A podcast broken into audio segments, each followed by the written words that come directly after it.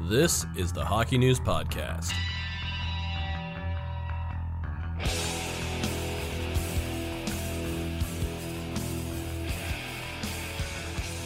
Hello, everyone. It's Matt Larkin here with Ryan Kennedy of the Hockey News. It is time to preview the 2020 trade deadline. It's going to be a fun podcast today. We're brought to you by our sponsor, Christian Hockey. We are not brought to you by Ken Campbell. He's still away. One more podcast. He'll be back for our trade deadline winners and losers on Monday. For now, it's me and Ryan. We have so much to talk about today, Ryan. Yes.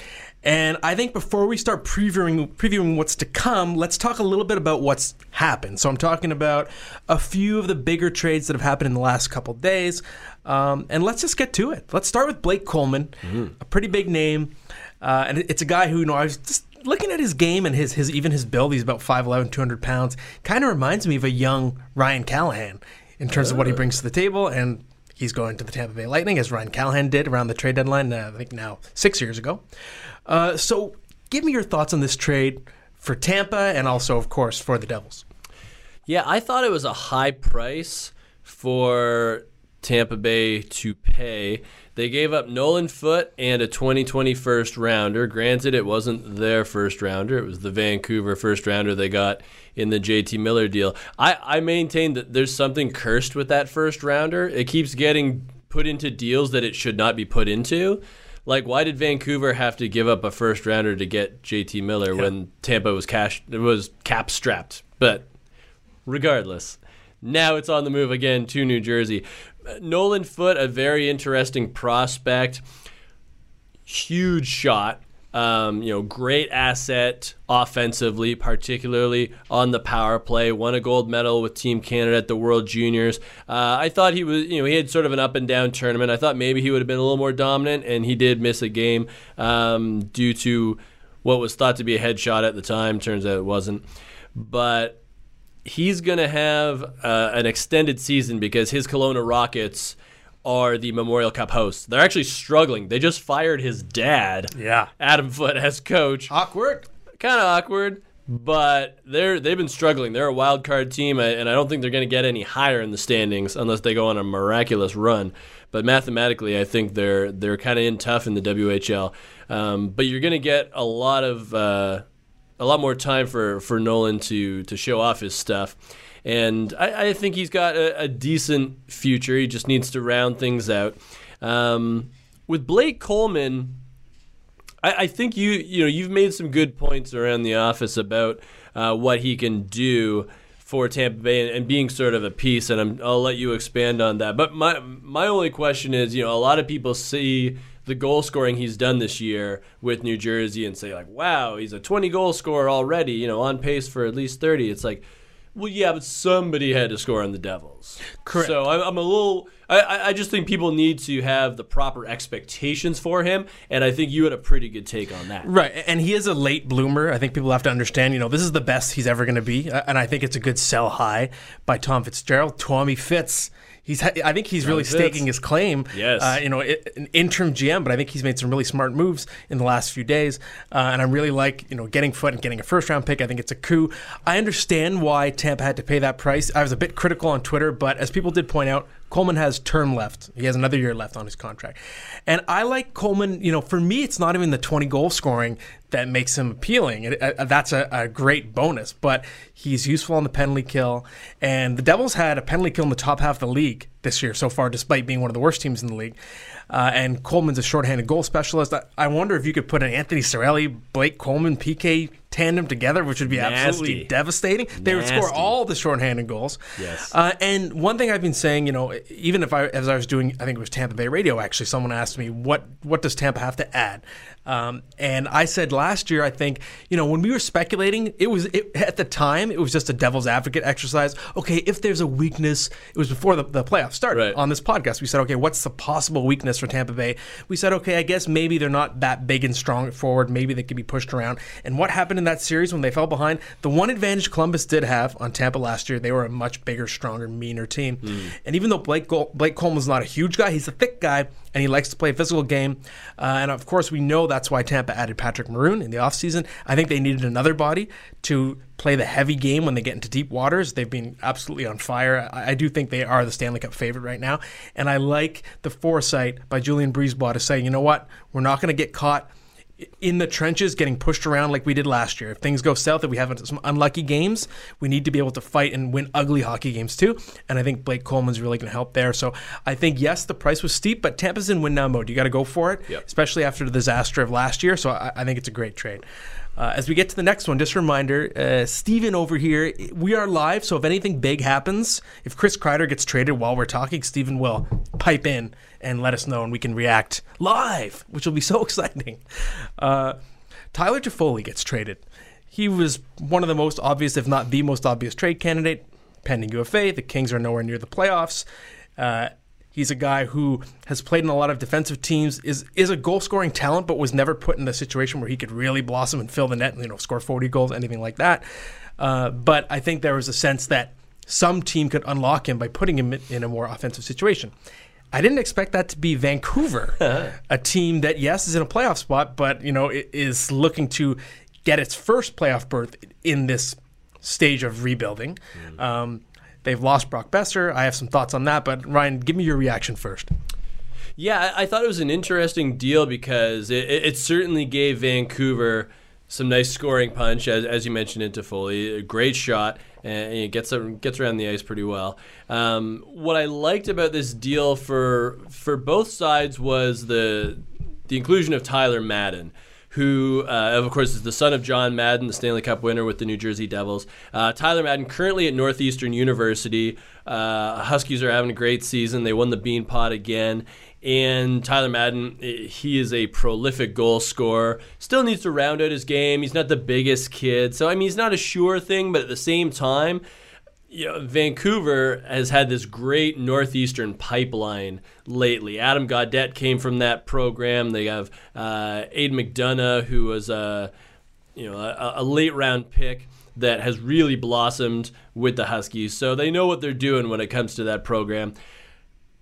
From Vancouver's perspective, however, if you're going to deal one of your prospects, a college guy's not the worst idea because he is unsigned. So more than likely Tyler Madden once he leaves Northeastern, which I believe will be this spring. I think I think he's done uh, simply because he's accomplished so much already.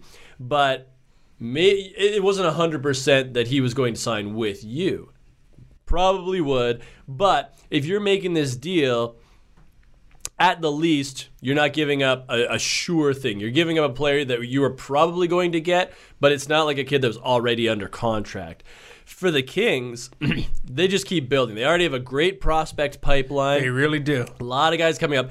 Gabe Vilardi finally expected to make his NHL debut tonight against Florida. That's great news because he's gone through so many injury woes uh, since he was taken in the first round by Los Angeles.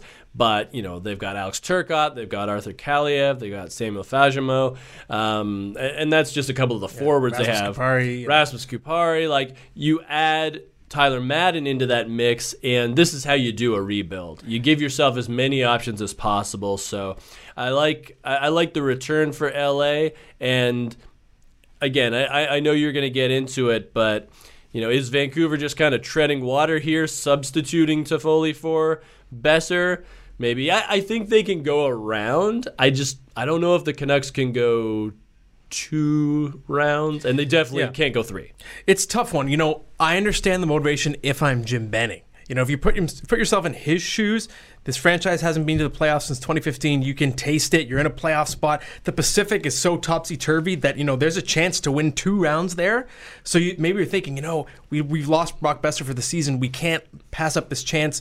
Toffoli's got a similar enough game. You could say maybe in some ways he's a poor man's Brock Boeser. They're already giving him a try right away on the, on the line with JT Miller and Elias Pettersson. Mm-hmm. So I get it. You're trying to fill that gap and you're hoping that you can still up your chances of A, making the playoffs, B, making a deeper run. But when you're giving up Madden and a, a second round pick in 2020, conditional fourth, I think, in 2022, for a franchise that is still building, is still in the rebuild phase, and I think this was a if we make the playoffs, it's a bonus year, mm-hmm. not a we must make the playoffs. That would be next year. Yeah. So I don't know if it was worth giving up Madden, and I don't think since you've lost Boeser by bringing in you know a poor man's Boeser, it's not going to put you over the top. Maybe it helps you win a round, but to me, it's a case of a GM Jim Benning knowing that you know maybe for his own job security, he needs to do something. He needs to get this team in the playoffs, and that's not to finger point at Jim Benning. It's it's a practice as old as time among NHL general managers. You want to get your team to the playoffs, especially if you've been around for a while on a team that hasn't been to the playoffs for a while. You feel like okay, maybe if I can get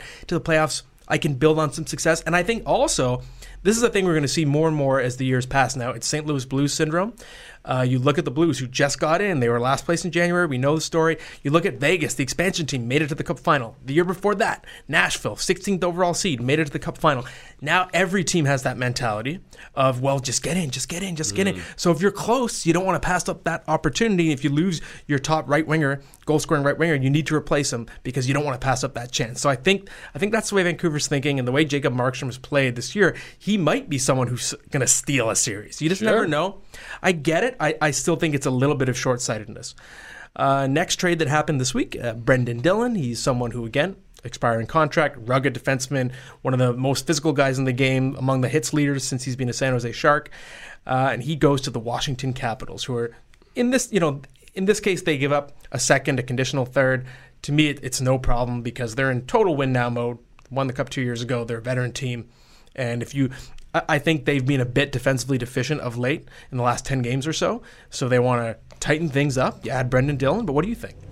Yeah, I like it. I think Brendan Dillon is a pretty good candidate to slot in with John Carlson, and that could, you know, I mean, John Carlson's already having an incredible season, you know, Norris Trophy front runner, but then you give him a safety blanket like Brendan Dillon, and maybe John Carlson has an even higher level to go offensively, where Dillon can take care of things in his own end a little bit more.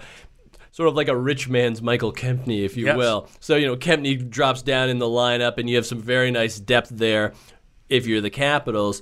Uh, and, you know, looking ahead, that rugged game will help. I mean, Washington, they're they're a pretty heavy team, um, and I wonder if they're sort of looking forward and saying, okay, well, what if we have to play Boston in the conference final? Okay, well, we can stack up. We got Tom Wilson, we've got Radko Gudas, now we got Brendan Dillon. We're, we're covered off pretty well there. What if we play Tampa? Then it's a, you know, contrasting series where you can pull the Columbus on the Lightning and go heavy and try to get Tampa Bay off its game. So I think, you know, Washington set up pretty well.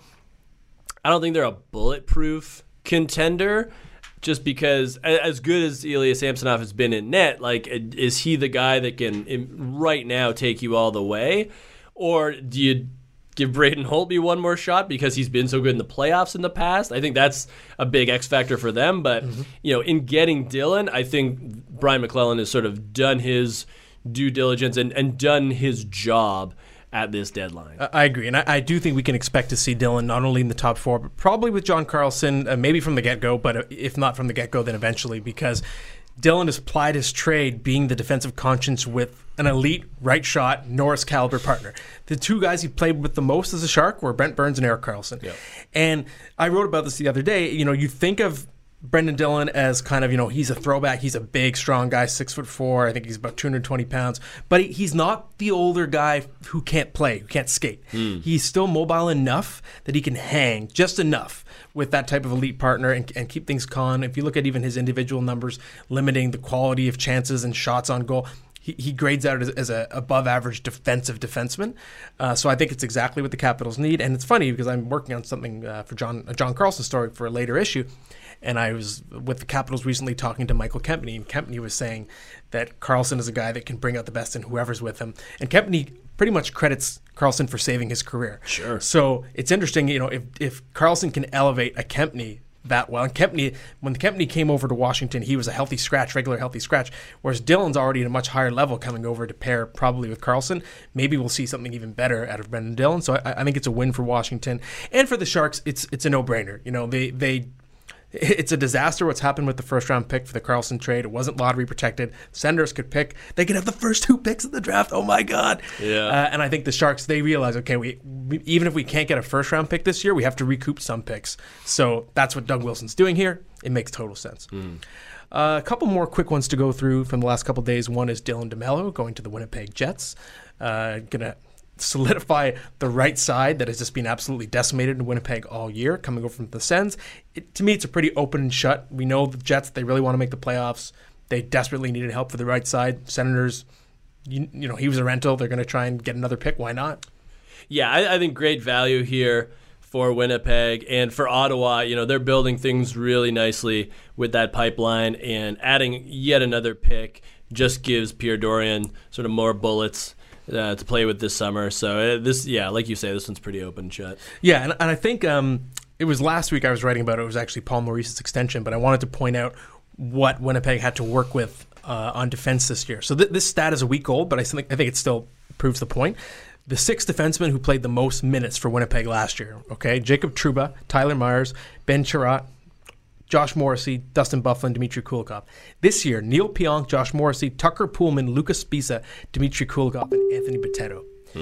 And with all due respect to that group, that could be a, a dominant AHL roster, especially when you get down to the bottom three or four guys. Yeah. Uh, so just bringing in DeMello, who's even if he grades out as a middle pair guy, he's just a legit NHLer that can help, uh, and I think a pretty underrated defender. So why not? Smart trade. And the Jets, I think, are far enough along that they I, they don't want to miss the playoffs. No. So it's worth sacrificing a pick. Yeah. Uh, one more recent trade, uh, the most recently confirmed one in terms of a bigger name, Alec Martinez. The writing was pretty much on the, the wall for him. He has one year left at $4 million, two Stanley Cup rings, brings a lot of experience to the table. And he was someone that was linked to the Golden Knights months ago. It's just sort of being one of those worst kept secret types of trades. And sure enough, that's where he goes. What do you think he brings to Vegas? Well, I think he's a, a good stabilizer back there, and the Golden Knights. I, I, I think that they're starting to come together. I, I don't think they're finished. Um, they still want another right-handed defenseman, and it'll be interesting to see, you know, what they can get from the market in that regards. But you know, you talk about Stanley Cup experience. Martinez has his rings from the Kings, and you know. It, he had crucial goals, even though he's not strict, you know, he's not an offensive guy per se. But I, I, think he fits in really well with what Vegas is trying to do right now, just in terms of depth and, and really loading up. Because as we've said before, the West is is so open. What I also like is that you know, LA gets uh, two second rounders in this deal but Vegas could afford this. It sounds like a high price for a guy that's, you know, sort of in the back end of his career as Martinez is. But having said that, Vegas still has a second rounder this year. And incredibly enough, it was part of the future expansion draft considerations from Pittsburgh. Wow. That's how well that trade went. They're, they're, they're still paying it off. And, uh, and then in 2021, they still have two seconds. They have their own, and they have one from New Jersey. So they had five seconds available over the next two drafts. Exactly. Yeah. So they gave up two. They still have three. So I mean, again, I mean, the Golden Knights have been just so good at managing assets in their short history. Hats off to them on this. Right. And I do think expectations must be tempered in terms of what you're getting with Alec Martinez. He's 32 years old. He's past his prime. You're not going to be putting him on your top pair to play play big time shutdown minutes, but it was already announced today he's going to be paired with Jon Merrill to start, which means this is the third pair guy. Yeah. For a third pair, someone with that level of experience, why not? Sure. And he's probably going to overall get more sheltered minutes. He's going to be asked to do a little bit less on a deeper team, better team. So I, I think it's fine. And was it an overpay technically? Sure, it was. But I think that, like you said, Vegas could absolutely afford it. Why not? Yep. Uh, so that kind of finishes our brief roundup of the deals that have happened this week, trade deadline week. And I want to say, by the way, people get a, get frustrated when these deals happen. Oh, it means there's going to be nothing happening. Trade deadline day, it's going to be a dud. But just just count these. It's trade deadline week. They don't all have to happen on the Monday. Sure. Just see the glasses half full. Okay. There you go. Uh, why why wait if you made the deal early? yeah, exactly. exactly. The glass is conditionally full. Of course, that's right. Uh, so now let's get to the names on the big board. Uh, the names that everyone is talking about that are being rumored as potential game changing pieces. Uh, and we may as well start with the name that's been it's been the name the big name all year, or at least since Taylor Hall was traded, and that's Chris Kreider. He's got the unique blend of athleticism, goal scoring ability, leadership, crazy speed for a big guy, physicality, and he's a rental, pending UFA. We know that everyone's after him. The names that have been bandied about most recently, of course, are Colorado, Boston, maybe possibly St. Louis. Uh, but what do you think would be an ideal landing spot for Chris Kreider? Well, I, I think any of those would be uh, great ones. The, the ones that I had scrawled down. I, I, tried to mix up teams for, for all the names we're going to talk about, but I had St. Louis and Boston. Uh, obviously, in some cases, you're going to have to make the money work because a lot of contenders are kind of ca- are kind of cap strapped right now. But you know, you can make hockey trade. Maybe the Rangers eat some salary. You, you can make it work. But you look at St. Louis; they're obviously in their window. They're de- the defending champions. You know, Tarasenko's missed a ton of time. Um, they're still deep, but I always find that it's nice to have a guy to play for. If you're going mm. for a cup, you know, and we've seen this a couple of times. Obviously, you know, Ray Bourque was the most famous, but Teemu Selanne was another. Um, you know, guys where if you've already won, you say like, okay, well, let's let's do it one more time because so and so doesn't have a ring yet. Um, you know, Chris Kreider's not at the end of his, his career, obviously, but you put him into that situation and he'd be kind of a fun guy to rally around. Boston makes a ton of sense too. Obviously, the Bruins would have to make the money work, but you know, Chris Kreider was a star at Boston College. You know, he's like a local kid. Chris Kreider. Chris Kreider. And uh, again, the Bruins, you know, you, you look at them, they're obviously one of the top teams in the NHL, but looking at the playoffs and like Pittsburgh's looking really scary right now. Tampa Bay is looking really scary right now. If you're the Bruins, I don't think you want to just like waste away the season without trying your best to beef up at the deadline. And I think that the Bruins need more scoring depth. Chris Kreider would be perfect for that. Yeah, I think you're right. And I have Boston as the number one suitor for Chris Kreider. Uh, and I, I, just think that there's a, there's a degree of pressure on the Bruins right now, uh, just as a team that you know was one win away from the Stanley Cup final on their home ice. They were so close, and like you said, the competition around them is getting stronger and stronger. And Tampa Bay just added Blake Coleman, uh, and and Pittsburgh added Jason Zucker. And to me, the, the Bruins, I think you need that extra piece that put you over the top piece. I think this is the definition of a team that can afford to wade into the rental market if they can make the cap work. Mm. But because you're, you're, still in that window, you only, you know, every year might be the last year of Zdeno Chara. Patrice Bergeron is, I think, 34 years old now. Brad Marchand is north of 30. You got to you got to take your shot. And I know it'll be difficult to make it work, uh, but they pulled off a pretty impressive trade last year to make it work with Charlie Coyle. I think they can do it again. Uh, and to me, that's the most logical fit. And it, this is so intangible, but doesn't it feel like Chris Kreider just fits in with Boston Bruins hockey? Totally. He does, right? Totally. Yeah, he, the physical style. I think just he, like Charlie Coyle, of course. Yes. Uh, the next name to look is another name. Um, it's another pending UFA. This is not a guarantee. I mean, it's similar to Chris Kreider. Both guys, it's still possible that they decide to resign, but in both cases, I think both are both teams are going to get a ton of offers, and both guys you probably have to trade rather than risk losing for nothing. And this one is Jean Gabriel of the Ottawa Senators. Uh, he's been just a revelation this year 24 goals, winning 53% of his faceoffs, a demon shorthanded, and he is a pretty obvious dream fit as a third line center on a contender. Uh, and I do wonder, you know, no matter how much you love him in Ottawa, do you have to sell this chip high? Because I think he can probably bring in a first round pick. You know what? If it's a competitive marketplace, you're probably right. And that's I, I think you're right. Like if you're Ottawa, it, you know, clearly Pageau is a great fit. Um, but I almost wonder if the Senators are like, look, man, we're not going to be good for years. Like, don't stick around on our, you know, for us.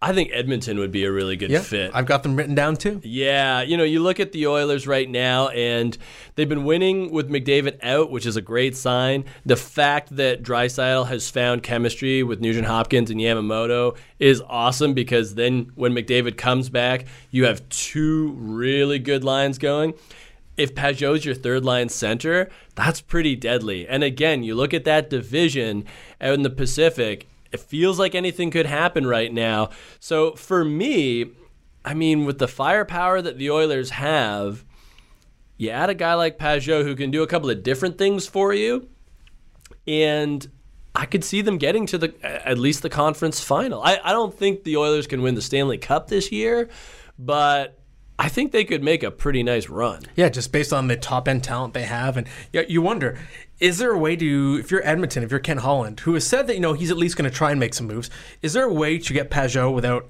giving up a first round pick? I wonder if there is, and it might rhyme with Gessie Jewel Jujarvi. I was wondering what non-Puljujarvi version you were going to come up Like, with. could you get him? Could you could you go Puljujarvi in a second round pick to get Pageau? I wonder. Ooh. And I, I do I know that Riley Sheahan. I'd make that deal. I think it might be a fair deal, and, Yeah. and I think Sheahan, Riley Sheahan has been pretty decent emerging as the third line center in Edmonton. But all that trade would mean is that Riley Sheahan is a quite a nice fourth line center, which is where he's better cast. I believe. Sure. So I, I do think the Oilers are fit. The other team I would keep an eye on is the Philadelphia Flyers because Nolan Patrick.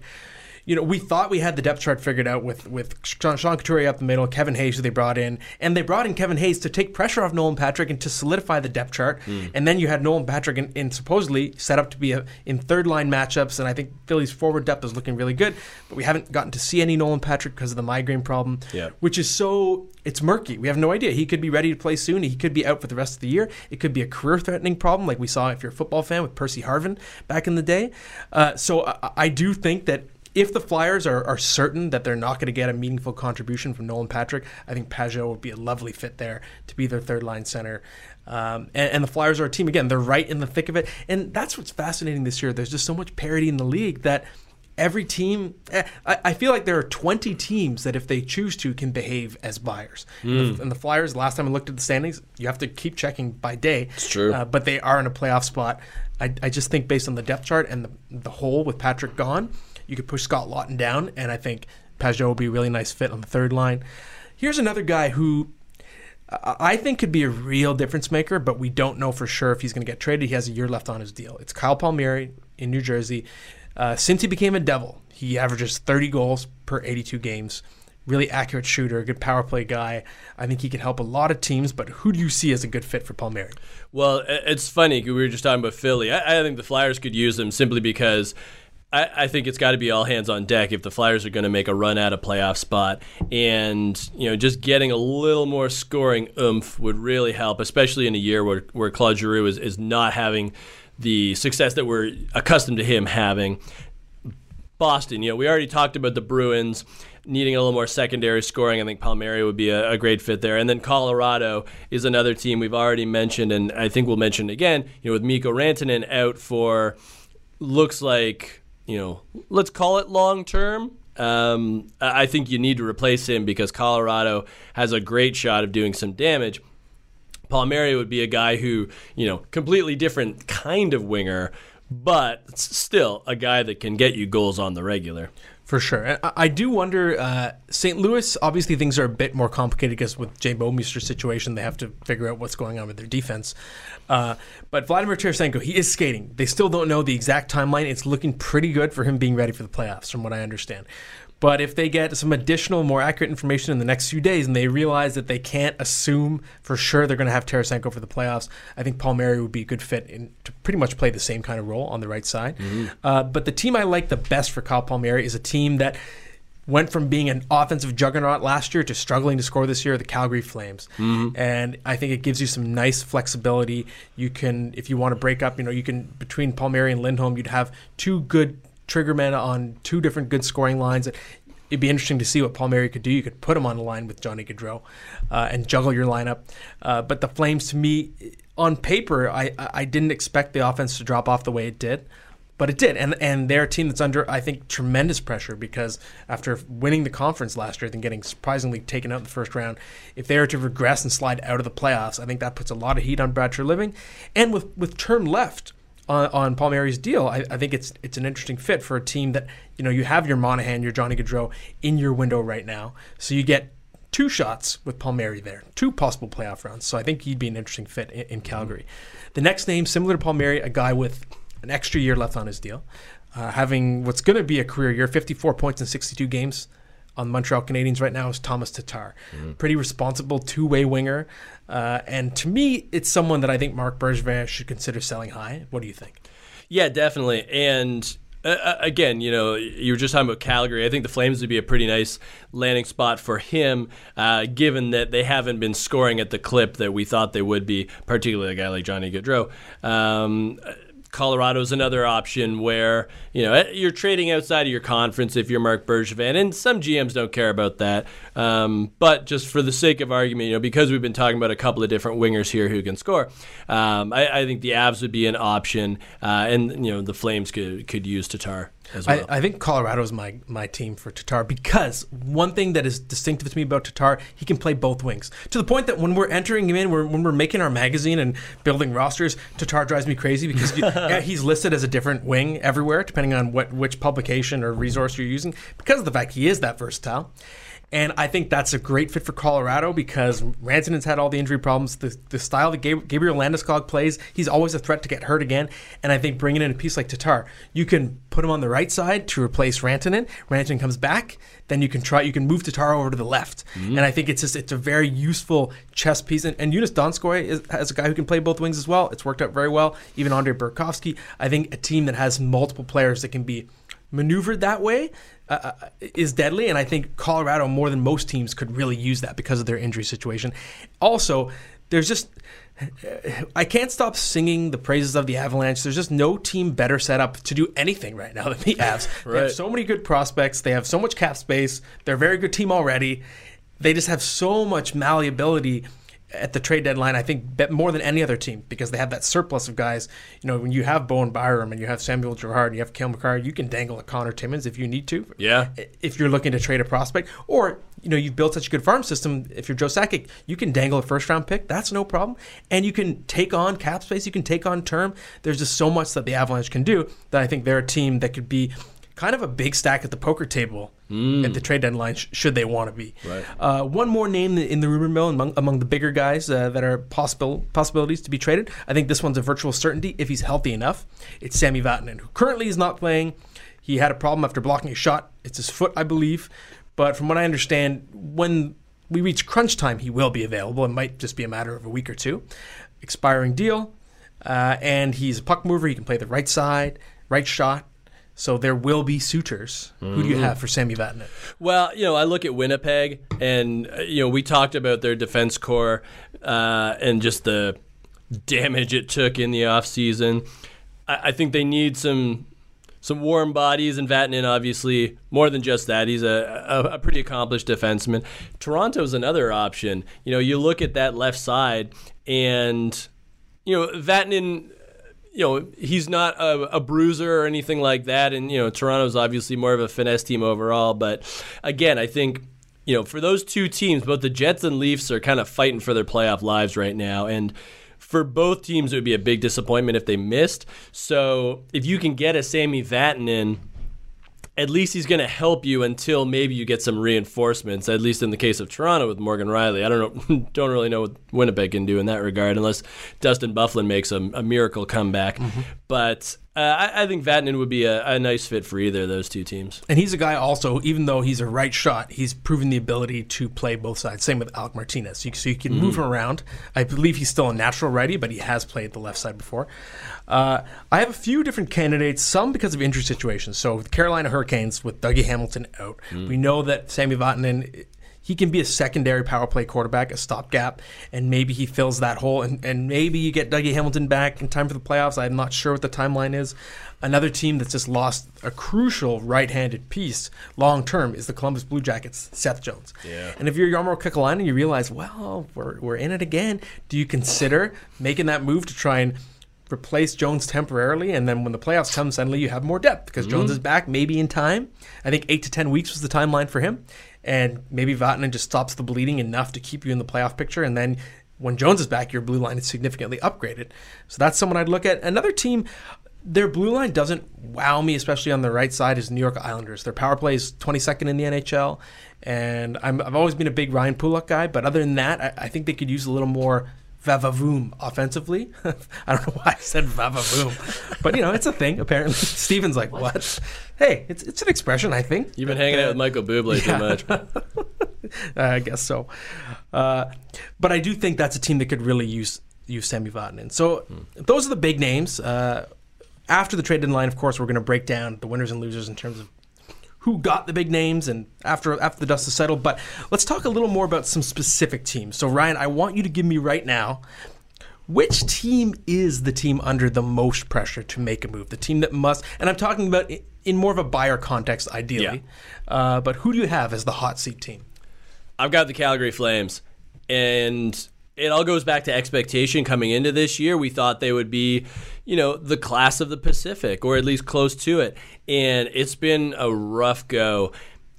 And you can't pin it all on the Bill Peters debacle. I mean, you know, Geoff Ward has been a, a fine caretaker for the team, but minus 10 goal differential right now. Johnny Gaudreau having his, I'm going to call it his worst season ever. I mean, he might beat his rookie pace of scoring, but when you're a rookie, I mean, expectations are a lot lower than when you're a superstar. You know, he's got 50 points in 61 games. That's just not going to cut it if you're Johnny Gaudreau. Sean Monahan's having an off year. And, you know, Mark Giordano's hurt, so you need something to get your team in a good headspace. And I mean, the Flames are still very much in it, so that's the positive of this situation. But I think they need to make a big move to just get things back on track and to put themselves into a position where at least you can go into a first round series and say, we've got a chance here. Because I'm not sure if you can say that right now. Yeah, and it does kind of highlight just how exciting the Pacific Division is. A lot of people like to criticize the Pacific Division because it's the weakest division in the league. Even if it is, it's also the most wide open division. Yeah. And almost every team in that division, or at least, you know, five, five teams in that division, are right in it and have the ability to be buyers, and, and rightfully so, because they all have a shot to get in there, including Calgary. Uh, I, I, I want to give an honorable mention to the pressure team for Boston, even though they're such a good team right now, but just the pressure to respond to Tampa's upgrades. Uh, but I do think, eh, you know, this is probably a boring answer, but it it's, doesn't make it any less true. There's tremendous pressure on the Toronto Maple Leafs and Kyle Yeah. Dubas. There's nowhere to hide right now uh, because the team, they started 11 and 4 under Sheldon Keefe, 11 7 and 4 since. They're 9 8 and 3 in the year 2020. Uh, and there are some scapegoats. The injuries have been bad. You have Andreas Johnsson up for the year, Morgan Rielly still not back, Ilya Mikheyev, the really scary injury cut by the skate, and he, he was really good. And Leafs goaltending has been horrific, and that includes Frederik Andersen the last couple months. Uh, it's cost the team wins eh, between Andersen and Hutchinson. It, it legitimately legitimately has cost the team some wins. Regardless, when you have the amount of talent you have on the team, when you have forty million dollars tied up in, in four players, four forwards, and you're out in the first round three straight years, to to the possibility of, of losing in round one again is scary enough for the Leafs and Dubas's future, but the possibility of not even making the playoffs in this market, Yeah. and it's not going to be easy to manipulate around the cap. And, and we know the Leafs need that right shot defenseman, uh, but they don't. They don't just need like they don't need to me. To me, it's not just a Sami Vatanen. They need someone who can do more. Matt Dumba is the name that has been brought up, and I think they need someone of that caliber, and that's not going to be easy to get. The Leafs have traded away first round picks. They don't have a first round pick this year to dangle, so it's not in terms of actual capital, even their prospect capital is relatively depleted compared to what it was a few years ago. It's not going to be an easy move to make. And I also think another element that the Leafs need is is just more jam and competitiveness. And I'm not going to be the the old school thinker who's saying, you know, the, the Leafs are quitting out there. You know, because I, I'm more of a proponent of, of analytics, and I do think that there's been some bad luck as well. But that said, it doesn't have to be black and white. I do think anyone can admit that the Leafs don't have much fight right now, and they're relying way too much on the top line to do a lot of scoring. So someone like a Josh Anderson, someone who can kind of mm. smack you in the mouth a little bit.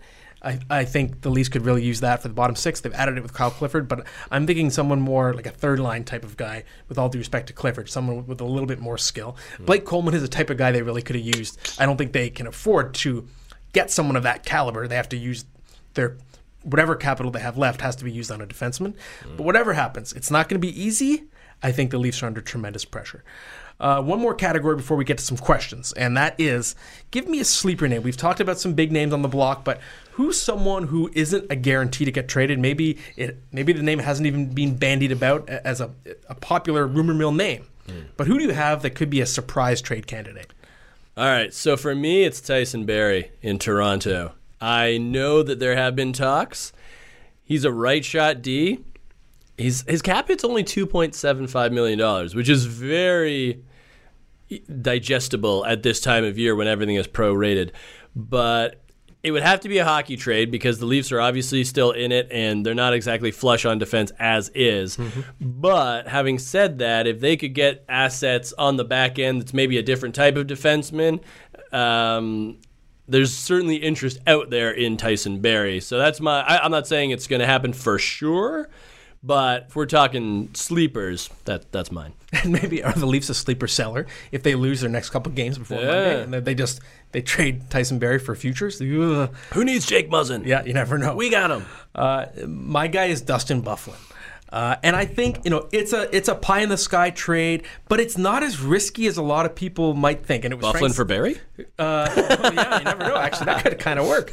Uh, but but it was Frank Seravalli who pointed out, you know, if you acquire Dustin Byfuglien and he can't play for you, if the ankle injury he can't recover in time, you suspend him without pay, and it- it's not going to hurt you in terms of your your financial situation. Uh, the trade would have to happen by Monday for him to be eligible to play in the playoffs. So you don't know if he's going to be able to skate in time. But I just think there's no player on the market with that offers a, a, a larger potential gain for what he brings to the table. I've said this for years. There's no other Dustin Byfuglien. There's no other player like him during the time he's been in the league. I've never seen a player quite like him with his ability to be a real cowboy with the puck, but he's just an absolute physical monster who just crushes people with hits. He's a, he, he, he can play big, big, big minutes without getting tired. He has a monster shot. He does so many different things on the ice. He can take over a game. And I think that it's worth the gamble. I don't know what a fair price would be for his services, but it's not going to be particularly high considering that we don't know if he's even going to play. I think it's worth the home run swing mm. for some teams. So that's a guy that I think you have to keep an eye on. And the prorated cap hit is less than $2 million going forward for the rest of the season for, for Dustin Byfuglien. Let's get to some questions now. I started. Jeremy Buchert says Matt Larkin out here sounding like Snoop Dogg in NHL 20. Was it the Vavavoom?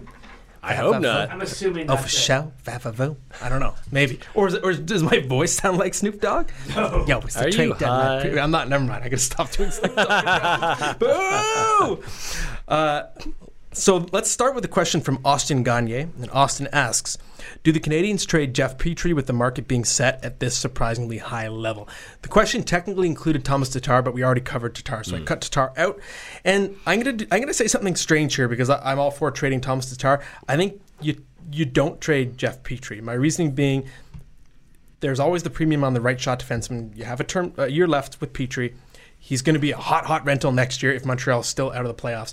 But I do wonder if you know Cole Caufield makes the team next year, if Alexander Romanov makes the team next year. What if this Habs team is a lot better next year, and suddenly you're like, ooh, we kind of need Jeff Petry. We can make a run. I don't think you have to make the decision on every one of your big names this year. So mm-hmm. maybe you trade Tatar if you're for the Habs, but then you you hold on to Petry, and that's another chip to kind of worry about next year. So I would hold mm. Jeff Petry. That that's interesting. I don't think the Habs will compete next year because they still don't have a number one center. I think Nick Suzuki can be a very good number two center next year, but they still have some pretty big holes. Having said that, I, I do agree with your logic. Maybe maybe Jeff Petry is the kind of guy you trade at the draft when you have a bigger pool of suitors and the draft is in Montreal. So that'll be kind of fun. Um, Cole Caufield, I, I don't know if he's going to leave or not. I, part of me thinks he should do one more year at Wisconsin, especially because the Badgers have been so bad in the second half. They're probably not going to make the tournament. Um, I wouldn't mind him playing some meaningful college games next year. Um, but for the re- and for the record, Montreal already has 12 picks in this draft. It's going to be a fun weekend for Trevor Timmins. Um, so they, they don't need to add picks right away, but picks are fun. So if if they do, um, that would just increase their haul on home ice. For what it's worth, I'm all in on Nick Suzuki, number one center. Rookie, 25 points in his past 28 games. Yeah, he's great. He's doing stuff. Yeah, he'll he'll he'll get there. I think he can be a number one center. Um, I just think if you're pinning your hopes on him next year, then there that might be folly. That's fair. Next question from Cody Thompson. Do the Red Wings get anything for their pending UFAs? And the, the names he references are Mike Green, Jimmy Howard, Trevor Daley. I, I don't think we're going to see a market for Trevor Daley personally. Uh, Mike Green, he's back and he can still move the puck. And I, I think if the price was really low, uh, and I, do- I do know, I mean, there's already, I can't take credit, of course, but it's Elliotte Friedman that had the report that there could be interest from the Washington Capitals in bringing Mike Green back. And That's the guy you win a cup for. that's the guy you win a cup for, exactly. We're Yep. tying it all together. Yep. And there's been rumors as well that Friedman reported that the Capitals are kind of all out now on Nicholas Jensen, so maybe they're going to want to trade him, which would open up a spot on the right side Mm. for Mike Green. Uh, and Jimmy Howard, it's it's been tough, and I I, I think I, I don't think I had hit puberty the last time Jimmy Howard won a game. Oh, That's an exaggeration, of course, but Howard it's- yeah. burn. but it's been a really rough go for Howard. But it's so hard to evaluate any player on this historically bad team. Hmm. I do think he could be depth. I, I'll put it this way: that sounded so sad. He could be depth. But if a team suffers a catastrophic injury to its starter hmm. in the next few days, and it causes everyone to shift up the depth chart, you could have Jimmy Howard to be your number, basically your number three, who's a temporary number two. Yeah, I I think that Jimmy Howard would still be a good backup on a playoff team. Um, my only concern with with Mike Green is his cap hit's five point three million dollars, and again, it's going to be prorated at this late of the season. But whichever team would take him on would have to have that cap space and the willingness um, to to trade for Mike Green. So if you're going to trade a guy like that, I think you're only going to get like maybe a fifth or sixth rounder or something like that. With with Howard, four million dollars, which is still not great, but if if you want to play safe for a long playoff run, maybe say, okay, well, it's worth it. And again, you're not going to get much. Maybe you get like a third or a fourth rounder for Jimmy Howard. Um, Daley, yeah, I, I, agree. Like he'd be a depth guy. You're probably going to get like a seventh rounder at best. Yeah, I think so. Uh, next question is from Matt Bowringer. Will a team look at signing a free agent instead of a trade, like what Boston did with Brian Gionta a few seasons back? The names he throws out there are Pominville, Thomas Vanek, Phaneuf, Adam McQuaid, and Jamie McGinn. I, I- I don't think that's going to happen because the circumstances with Gionta were very unique. Uh, we know, of course, that if for, if a guy's going to be eligible for the playoffs, he would have to sign by the trade deadline. But what's different about Gionta is that the Bruins had an evaluation period, which was the Olympics. You got a chance to see Gionta play. Gionta was in shape. He just played the Olympics. I think I think they were, he was just back from the Olympics. It might have just been a couple days difference, if I remember correctly, uh, when they signed him. So that was a totally unique case. I'm going to say no. I'm going to say no as well because I think there are too many defined sellers this year. There's a lot of teams that are like, we are not in it. So I, I think that kind of helps the market. Where last year it felt like there was so many teams that were still within striking distance that there wasn't as much activity. Okay. Uh, this one is just from Bear. Bear. This person just calls themselves Bear. And on top of the intense name, the question is pretty intense, pretty presumptive. When do the Oilers get Mike Hoffman? When hope- do the Oilers when? get Mike Hoffman? I hope this was from an actual bear. Yeah, it could be. And this is the weird thing about Mike Hoffman, the constant Mike Hoffman trade rumors. The, basically, the minute he became a Florida Panther, he was suddenly on the block. And I don't buy them. I know that they're reported. that, You know, there's been lots of talks and legitimate, you know, reports that the Panthers are gonna. They could l- at least listen to offers on Mike Hoffman. He has a ton to offer with his speed, his goal scoring ability. But you're right in the middle. I feel like these rumors are almost disrespectful to the Panthers. Yeah, the Panthers totally. Are in the middle of a playoff push. They're Yeah. I'm spitting. I'm so We angry. want to win yeah, too. They're not sellers. And Yeah. I, I read some stuff saying, oh, we could, the, Oil, the Oilers could dangle Puljujarvi, but that's a futures trade. That's Yeah. a trade to a team that's a seller. The Panthers are in it, and based on their roster talent, they're a team that I think could be a sleeper to make a run. I just. Even though Hoffman's an expiring contract, he also has a ten. Tre- I think it's a ten team no trade list, Which probably includes Edmonton. which might include Edmonton. and he said he doesn't want to leave, so he's got some control. You need him. You need him. I do not think he'll be traded. I'll be surprised. I've been wrong about plenty of things before, but I do not think Mike Hoffman will be traded before Monday. No, I agree. I mean, the Panthers are in the thick of it, and I mean, they have a ton of pressure to make it too, because it's been a long time since Florida has been a relevant playoff team. I think if you're an Edmonton fan, you know, as we said earlier, you're looking at you know like Palmieri, Tatar, uh, maybe even Chris Kreider for that matter. Like there are plenty of options on the wing for the Oilers to explore. Fair. Uh, we'll take a few more. This one's from Thomas Fournier. Uh, we covered off the, the wings before, but maybe we can talk about a specific name. So he says, Do you see the wings making moves? Uh, Andreas Athanasiou, he mentions Mike Green, Jonathan Bernier, Trevor Daley. Uh, so I, I think it's fair to focus on Athanasiou and, and maybe Bernier. Bernier might be someone who has more value than Jimmy Howard at this stage of his career.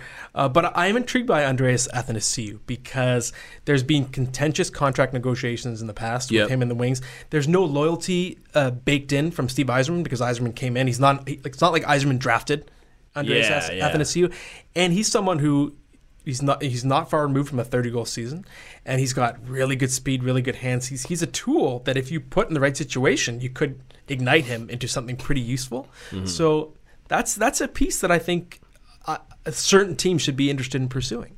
Yeah, and it's funny because you think about NHL franchises and I could see a lot of them saying, "Well, if he was on our team, we could really unlock something." You know, famous last words in in some cases, but I think with Athanasiou it rings true, and I wonder if Ken Holland would take Andreas Athanasiou in Edmonton. Ooh, that would be imagine him playing with McDavid. The speed would just be like, oh my god. The speed, the goal scoring. Um, Yeah, I mean Ken Holland knows him, so I, I don't I don't know specifically what Holland and Athanasiou's relationship was like, but I mean it's kind of a nifty fit there. He's uh, Athanasiou is is maybe Steven can back me up on this. He's a classic EA Sports video game guy that you pick up on your team because he has really high speed and deking ratings, and you and he, you turn him into a 50 goal scorer on your team, but you get him for cheap. Is that correct? Yeah, it's funny because the one guy I had that was like that in NHL 09 was Chris Stewart. He was the fastest guy in the ice. Chris It's like, Stewart, you really? Wow. like- I got him to 99 overall. He was my best player. Interesting. Interesting. Cool, cool story, bro. Wow, Yannick Weber, very good too, no matter what position you put him. What? you just like Swiss guys. Yeah, I guess so. uh, next question is from Teal Town, USA. I'm going to guess that's the Bay Area, and it's a question about the Sharks. What else will the Sharks do to make up for losing Pavelski, Nyquist, Donskoi, and overvaluing their youth? This would have been a good question in the summer, even. It's still relevant now. And I hope this isn't a boring answer, but I think the answer is swallow their pride. And what I mean is, like you said, Teal USA, I think there was an overvaluing of youth, and there was a projection of guys like Chmelevski or Alexander True, whoever it was going to be, Yeah. assuming they were going to be ready to jump into the lineup uh, when their depth was absolutely decimated. And I think right now we're seeing sort of the crumbling of a mini empire. You can't call it a full empire. They didn't win a cup, but they're they've been very successful for a decade and They a half. They got there. I think they, and I, I think the Brendan Dillon trade is sort of a, a sign from Doug Wilson that he's finally waving the white flag, at least for this season. And it's okay. Sometimes you have to take a step back to go forward. The last time the Sharks, they missed that one playoff run. I remember because I remember interviewing Logan Couture right after, and he was like, This sucks. This sucks. I'm playing golf. This sucks. But they got Timo Meier because of that. Yeah. Because that was the one time they were picking inside the top 10. Uh, so I- I do think you know, when I say swallow their pride, because what I mean is, you know, it's not like you can pick in the top 10 this year because that's Ottawa's pick. So maybe you have to be bad for another year or two and just sell some pieces, amass some Yeah. picks, rebuild.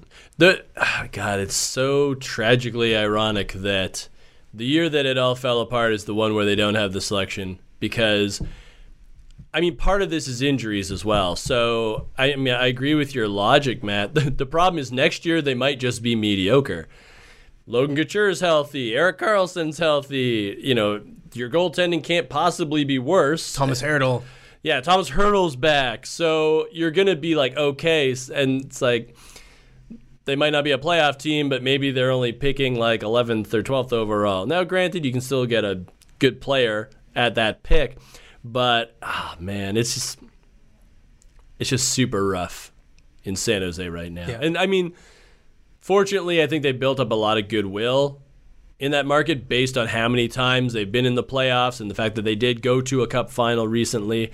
But I can't think of many positives right now. I, I understand their logic. This summer, they wanted to see what guys like, as, you said, Chmelevski, True, Chekhovich, you know, Noah Gregor, Dylan Gambrell, um, you know, Joachim Blichfeld. Like they had a huge cast of youngsters that were all around the same age that they wanted to see if somebody could sort of push through and be that next Timo Meier, that next Kevin Labanc. And it, it just didn't happen. So I, I guess now you kind of go back to the drawing board and say, okay, let's reassess and see what we can do moving forward because this is this is a lost season in every respect. Yes, and I, I- do wonder if we're going to look back on the Erik Karlsson trade as Doug Wilson's Icarus trade. He flew too close to the mm. sun, and the chain reaction that's caused it because now they're committing $11 million to Erik Karlsson, which meant they couldn't keep Joe Pavelski, and they're not going to have cap flexibility to chase more upgrades in the summer. And they gave away Josh Norris, and they gave away a first round pick in the trade to get Karlsson, whose body is breaking down. His ankle's already rebuilt. Now it's his thumb. And theoretically, based on his age, the majority of the contract is going to play out during his decline years. So even though I've been a huge fan of Erik Karlsson throughout his entire career, and I understand the logic behind trying to get him, it's a sad possibility that he's going to drag down the franchise Yeah. just because of his price tag Yeah. and because of his financial price tag and also what it cost to get him. Uh, one more question, last one. It's from S3RP. S3RP asks, with the limited assets available to the Stars this year, do you expect them to try to add something? Uh, I, I do think that Jim Nill is someone who, you know, he's not necessarily always swinging for the biggest fish at the deadline, but he knows his team is very much in win now mode, and I think he's always chasing. He's he's he's not rental averse. They did it with Matt Zuccarello last year. I could see him wading into those medium waters, and you know what? maybe he places a call to his old buddy Steve Yzerman from the Detroit days and says, "Hey, we could use a little speed. How about Ah. you fire Andreas Athanasiou over my way?" I think I could see the Stars targeting someone of that caliber, so not uh, not someone who's going to cost major prospect or draft capital because I don't think the Stars farm system is that strong right now, that deep. Uh, but maybe maybe someone who cost them a, uh, you know second, third, fourth round pick. Yeah, and I mean, I look at the Stars right now, and their depth is a lot better than it had been in previous years. And part of that is some of the young guys stepping into bigger roles and, and really embracing those roles. So, like Roope Hintz was the first. You know, Denis Gurianov has finally arrived, and you know they knew it would take a while, but now he's here. You know, Jason Dickinson is uh, you know a, a pretty versatile, useful player. So they're they're filling they're filling roster spots out now. And yeah, I, I could see like a minor move, but I, I, I could also see them standing pat and saying, you know, we're in a good situation here we don't have a lot of like egregious contracts. Let's let's keep everything clean and see what our kids can do. Let, let's try to reward our kids um, by having them play prominent roles. Okay. Well, thanks, Ryan. That concludes the trade deadline preview for 2020. We will be back in a few days, armed with a fired up, probably tanned Ken Campbell to grade the winners and losers of the trade deadline. So we'll see you on Monday. Thank you for listening and watching. Bye.